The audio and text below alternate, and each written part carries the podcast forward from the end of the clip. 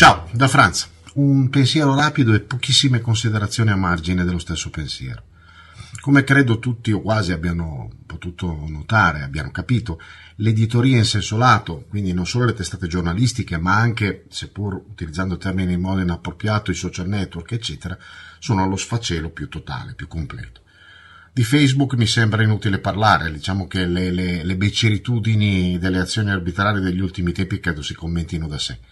Twitter, dopo l'acquisizione da parte di un singolo personaggio, cioè Elon Musk, eh, è incappato nella mannaia della più becera censura, sia ideologica che commerciale, con l'esclusione, senza troppi complimenti e senza nessuna spiegazione, soprattutto di account di giornalisti di fama mondiale, hm? The New York Times, Washington Post, CNN, eccetera, eccetera, e eh, anche degli account della concorrenza come Mastodon.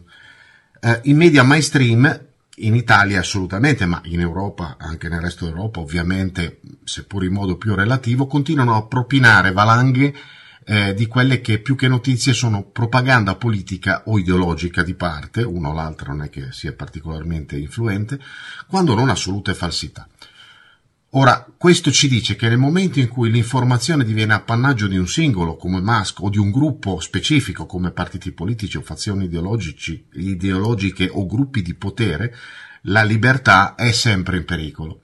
Se a questo si aggiunge la sempre peggiore e terribile incompetenza dei cosiddetti giornalisti sedicenti tali di casa nostra che fanno a gara chi scrive più minchiate, ecco che allora il gioco è fatto, per così dire.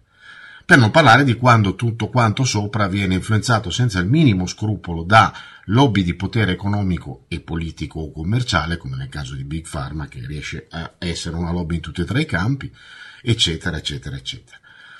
La verità non è un'opinione, per quanto sia molto difficilmente realizzabile per intero, offre comunque sempre la possibilità, come ho detto nell'articolo nel post sulle scale della verità, di essere vista in un modo quantomeno progressivamente sempre meno soggettivo da parte di chi, allo stesso modo, ovviamente cerca di conquistare un punto di vista o di pensiero progressivamente più oggettivo. È ovvio che ci vuole un minimo di strumenti cognitivi e anche la volontà di usarli, ma ve lo assicuro, non servono realizzazioni eccelse per leggere tra le righe della più potente ondata di porcate propagandistiche che si sia mai vista il cui unico scopo è quello di asservire sempre di più le masse ignoranti alla visione di pochi gruppi eh, di potere oscuro, ovviamente. È ovvio che la stragrande maggioranza dell'umanità, affetta da brachicefalia iposenziente, preferisce farsi cullare nell'ignoranza, ma mi sento di affermare che verrà il giorno in cui, tra nemmeno mh, così tanto tempo, si creerà una gigantesca separazione, purtroppo anche una gigantesca sofferenza tra chi sprofonderà nell'asservimento alla più completa eh, e oscura tenebra e nella violenza, ovviamente, e chi al contrario si eleverà verso un sentiero, un dominio di, di, di conoscenza, luce, eh, libertà e amore.